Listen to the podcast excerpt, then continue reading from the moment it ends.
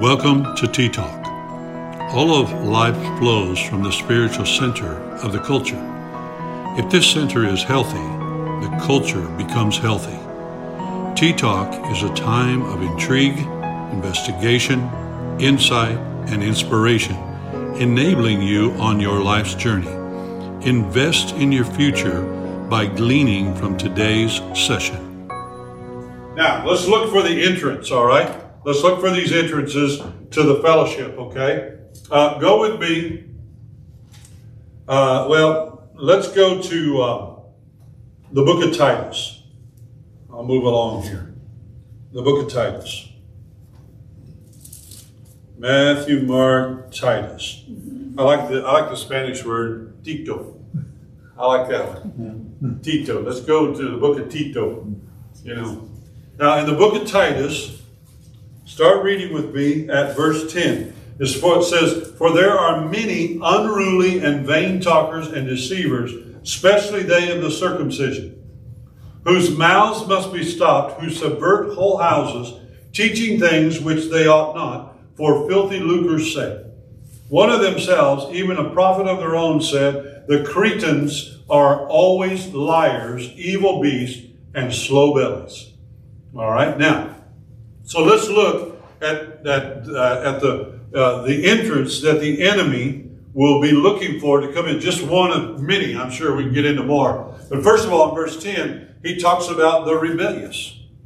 Rebellious. Now, there's nobody in here that's rebellious, right? Okay, what does the Bible say? Rebellion is the sin of witchcraft. But we don't read the rest of that verse. What does the rest of that verse say? And stubbornness as a sin of iniquity. Now, I know a lot of people, they're not rebellious, but man, they sure are stubborn. Now, I know you don't have that here in Weimar, all right? Okay, there are no stubborn people here. Is that correct? Okay, all right.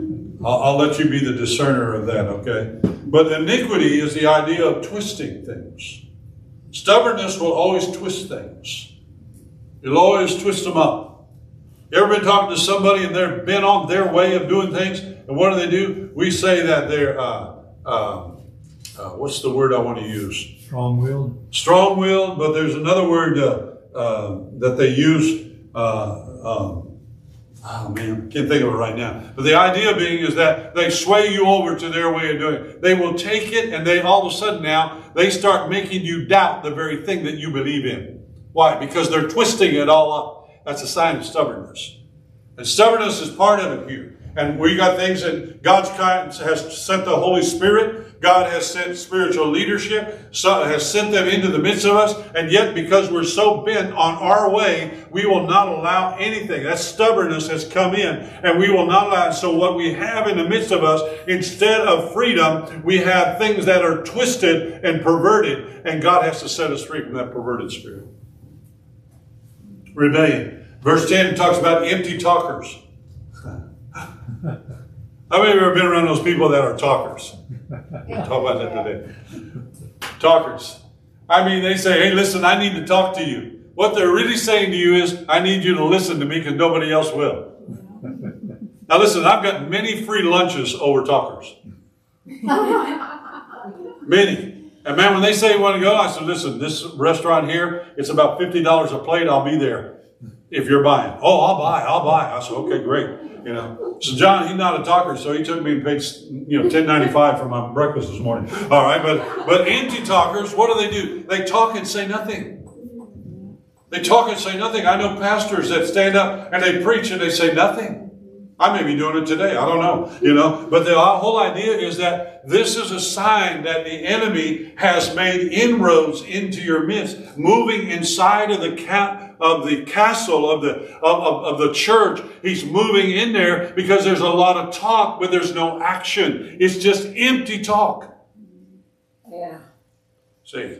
All right, here's another one. Deceivers deceivers. He talks about this in the verse. He says in verse 10, he said they're empty talkers and they're deceivers.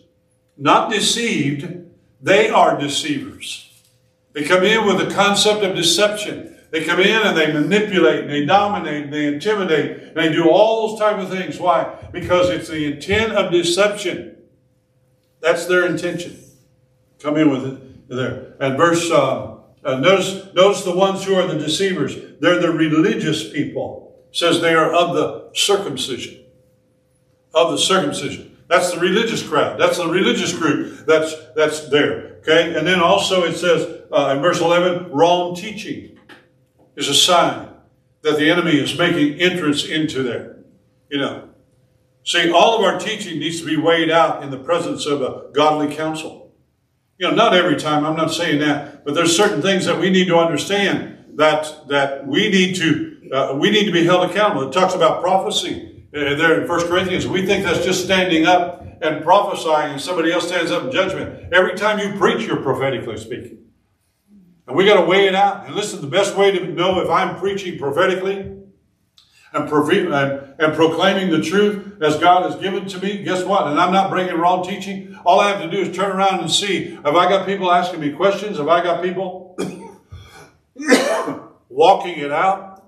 Have I got people that are thinking about it? If I've got those type of things, chances are I'm bringing the right teaching. All right? I know sometimes I speak over people's head. And I used to get really upset over that.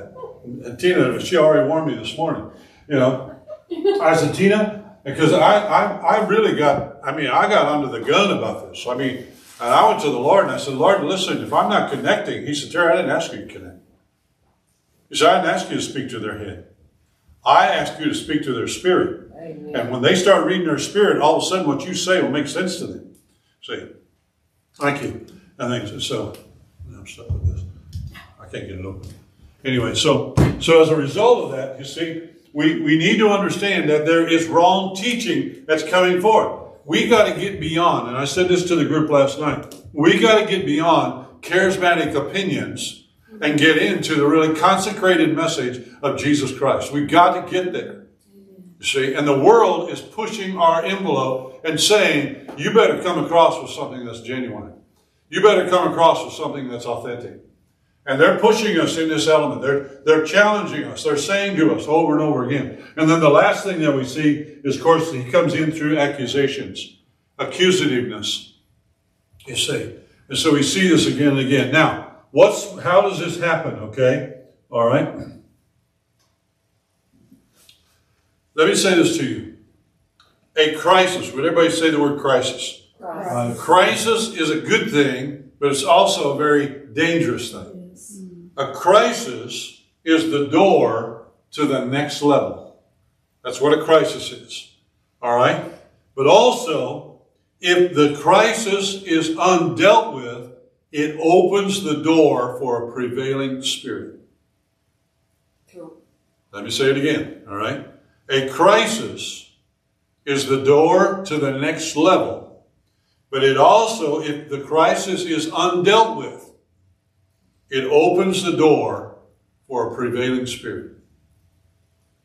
And the prevailing spirit then will wait to the time that you're most effective. Most effective, and then he will know when to hit.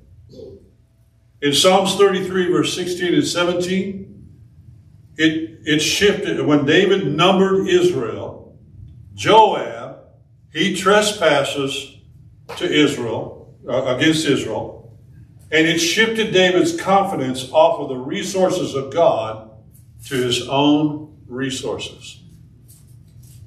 A crisis. Satan knows who to hit to stop paradise from being rebuilt. He knows exactly how to do it.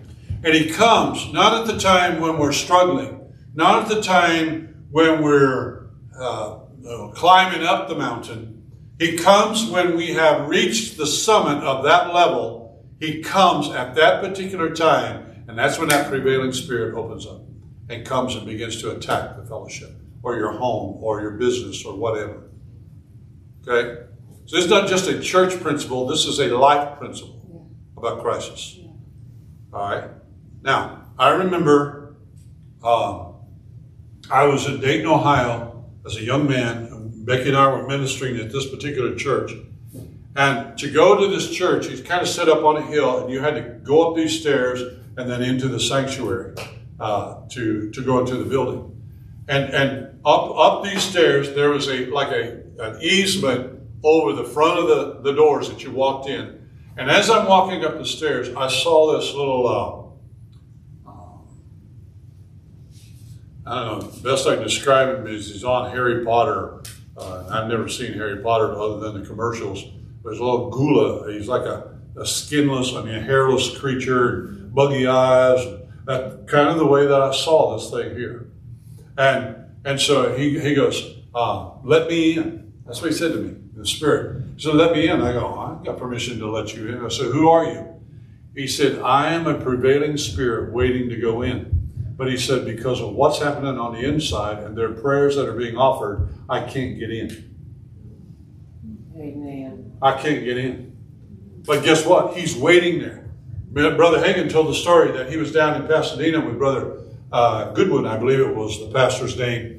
And Brother Hagin said, Man, I just kept praying. And He said, We couldn't get a breakthrough. So I told Brother Goodwin, We're going to fast and pray today. So they went to the church and they started praying about midday. Brother Hagin said he looked up in the, they had rafters in their church. He said, I looked up and I saw this being in the church. And he said, I asked him, what is your name? I can't remember what he said his name was. But he said, I have been here for years.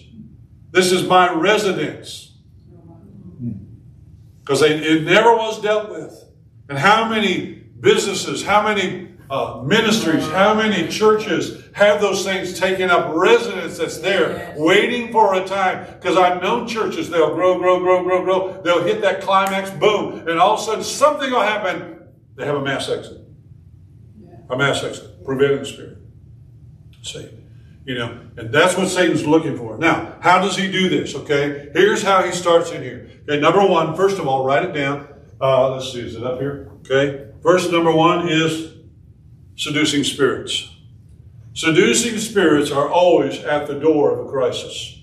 All right? Seducing spirit means a rover, okay, or like a tramp. Somebody, you know, uh, the old days, the old hobos used to go up and down the tracks and you get on the train, ride place to place. That's the idea of a seducing spirit. It means an impostor or misleader. Uh, you can use the word deceiver or dis- seducing uh, a seducing spirit appeals to your desires. The, the, you're attracted to it. Uh, it can accuse, and you try to, listen to me, when you're accused, a seducing spirit is working to get you to defend yourself. You start defending yourself in accusation. Well, I didn't say that. I didn't do this. I don't know. You know, and there's sometimes when you need to speak up, but don't make it to the point where you fall under that spirit, all right? Accusing, okay? Uh, another one is uh, excitement. This is very, this is why so many prevailing spirits are in Pentecostal churches, because it's based on, let's all get excited. Let's all get, let's just worship God. Let's get to praying to God. Let's just get, get, get, you know, they get going, and they get everything excited can open the door to a seducing spirit. Because guess what? The Holy Spirit's summon, coming, and so is He. Okay, thank you for your enthusiasm. Mm-hmm. Another one, a way that He comes, a seducing spirit show up, is He will dominate your interests. This is very rampant in some of the agricultural world that I've been operating in because the horses have more interest than Jesus Christ. What I'm winning in the arena is more important than what I'm doing down in, on, in the prayer closet with God. And, and I know they got testimonies about Jesus, and they got all that kind of stuff there. But I'm telling you, my question has always been, how many of them have placed a higher interest upon their belt buckle versus the buckle of salvation? Or what is it? What buckle is it? Mm-hmm. Interest. Fascination is another way. We're fascinated by it. Okay? Fascinated by it. These seducing spirits come and they, they capture you. It's just like you're stuck on it and you can't get away from it and you just, you're, you're, you're fascinated by it and you, you're enthralled by it. It just takes your attention and on and and. Another one is uh, enticing you. Enticing you. Uh, but it's the door opener. That's what the seducing spirit is. First Timothy chapter 4, uh, verse 1, it says, Now the Spirit speaks expressively, expressly that in the latter times some shall depart from the faith, giving heed or giving over to seducing spirits and doctrines of devils. Now listen to this. Verse 2. And here's how to tell. Speaking lies in hypocrisy, having their conscience seared with a hot iron. Yeah. In other words, the word seared there means to cauterize something. All right? It means to weld something. In other words, it, it, it's got a permanent stick that's there, you see. And so what happens is it's twofold how this thing functions. First, it comes with seduction. It gets you through attraction or accusing and all those that I described. First, it comes with that seduction. It gets your attention in some way. Then, second step is it starts indoctrinating you. Indoctrinating you. And it may, you say, oh, wow, I, and this we have to be careful in this, especially in spirit-filled ranks, because, wow, the Lord said. The Lord said. Now, I understand God speaks, but I also understand that the enemy knows how to use that as a weapon to get entrance into where he wants to go. All right? Now, uh, we see a classic example of that, Eve in the garden. Uh, we will take time to go through that. All right, so here's another area. Okay? Seducing spirits. Here's another one I call what they call shipwreck. Shipwreck. Uh, what is shipwreck? Uh, shipwreck is this one. Uh, remember what I told you earlier about the serpent comes to Eve and he says, I know what God said, but so what? So what? Big deal. You know, uh, so what? Go ahead and do it. Go ahead and take of the fruit. See, you know, because he, he was he was there and he was giving his counsel and his input to it. So what? So what is shipwreck? It's the loss or destruction of a ship through storms. Now think about, I want you to think about people right now, okay? Storms, collision, going aground, ruin by accidents due to neglect. Okay? It means to be stranded, or the word I want to use is alienation. Alienation. There are people that come here on Sunday that are alienated. Now, let me give you the difference between alienation and isolation. Alienation is me making myself to be alone. Isolation is a feeling of loneliness that God's drawing me for a season of prayer. You got it? Alienation is me des- deciding I'm going to be alone. Nobody loves me. Nobody cares about me. Nobody wants me. They don't like me anymore. I got bad breath. You know, like I said, is that right, Tom? All right, you know. See, I'm all alone. I'm nobody likes me. Nobody wants to help me. Nobody this. You cry, cry. But isolation is being alone at God's summoning to us. In other words, when you feel you are uh, not lonely is not the right word, but I can't think of another alone. I guess is the right word. Sometimes it's God trying to draw you to a season to Himself. There's a difference. All right. So now go with me to 1 Timothy chapter 1. All right. Uh, verse 18. This charge I commit unto you, son Timothy. Notice how he uses that word son. That's, that's a very uh, strong phrase that Paul's bringing here. He wants to, uh, Timothy to understand the seriousness of it here, so he uses that phrase. According to the prophecies which went before on you, that you by them might war a good warfare. All right? You, when you have prophecy, use the prophecy as a weapon. All right? Holding faith, not shipwrecking your faith, and a good conscience, which some having put away concerning faith have made shipwrecked. How did they wreck their faith? They didn't hold on to it. Didn't hold on to it. See, yeah, but it didn't turn out the way that it was supposed to turn out. No, it turned out exactly what faith God wanted it to turn out. You see, we read the first part of Hebrews chapter 11. We ignore the last part of chapter 11. Some of them had received the promises and saw them afar off, but they never saw them manifested on the earth. They held on to their faith. It, it, doesn't turn out on earth like we want it to turn out. It doesn't mean that you let go of your faith. It doesn't mean somebody didn't have enough faith. It doesn't mean somebody didn't do what they were supposed to do. God just said, you hold on to your faith, and I'm the one that is sovereign, and I'll determine what comes of this. That's what Paul's saying to Timothy. Hold on to your faith. If God's giving you a word, I don't care. Say it till you're black and blue in the face. Amen. Amen. Say it, proclaim it, walk it, act it, know it, see it, do whatever you need to do. Hold on to your faith. Notice what happens here. He says, which some have put away concerning faith. Well, you know, I know God said it, but, you know, I don't know if it's going to happen or not. I, I just don't know. You know, but there's nothing, listen to me. You can still believe and wrestle with doubt. In fact, the sign of true faith is you battle doubt. It's not a sign of weakness, it's a sign of the strength of your faith. Are you with me? All right, going on here. All right. And, and they, so putting away concerning faith have made shipwreck. And notice what he says, of whom is Hymenaeus and Alexander.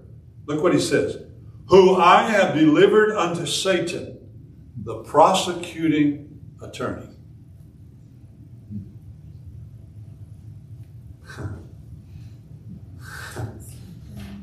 Why? That they may learn not to blaspheme. Listen, whenever we are turned over to the prosecuting attorney, it's to learn something. Evidently, we don't know as much as we thought we knew, or we don't have the revelation that we thought we had. And so God says, I've got to do some things here because you're making your faith shipwreck here. And He said, So listen, I'm going to, what I'm going to do is I'm going to give you revelation, and the advocate's going to come because revelation comes from Jesus. And you, as the uh, uh, legal aid, you put the case together and you present it to the advocate, and the advocate's going to present it to the father, and you're going to defeat the prosecuting attorney. Why? Because you learned it. Are you all with me? Shipwreck. Go with me over to uh, 2 Timothy one book over. Second Timothy chapter 2. Let's start reading at verse 13. If you believe not, yet he abides faithful. He cannot deny himself. Of these things put them in remembrance, charging them before the Lord that they strive not about words to no profit, but to the subverting of the hearers. Study to show yourself approved unto God, a workman that need not be ashamed, rightly dividing the word of truth. But shun profane and vain babblings, for they will increase unto more and more ungodliness. And their word, and their words will eat as does a cankerworm, of which is Hymenaeus and Philetus, who concerning the truth have erred saying that the resurrection is past already and overthrown the faith of some. Shipwrecked their faith. Okay? How does this happen? Lamentations says this, chapter 3 and verse 6. He hath set me in dark places as they that be dead of old. It starts by straying off course. By straying off course. Um, write down write down um, Romans chapter 2 and verse 20. I love this. Uh, uh, was it Second Timothy 4 says that uh, you have a form of godliness, but you deny the power thereof. All right? This is straying off course.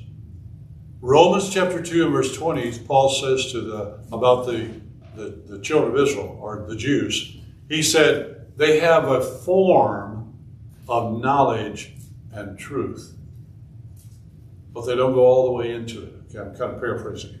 Okay, they don't move all the way into it. And he was thinking of, of, of the children of Israel that when they got to Mount Sinai, they said to Moses, Moses, we're not going any further. You go up and hear from God, and you come back and tell us what God said. Then we'll decide whether we're going to do it or not. So, in other words, there are many that only go part of the way up, but don't want the full revelation from God. And that's what they were saying. God wanted to speak to all of them. Didn't he say to Moses, sanctify the whole tribe, the whole, the whole nation? Sanctify them. Tomorrow I want them to come up. I'm going to speak to the whole nation. And they saw the thunder, and they saw the lightning, and they saw the smoke, and they saw the fire, they saw all that kind of stuff, their slave mentality put them in fear, and they only went part of the way up. There are people today that will only go part of the way.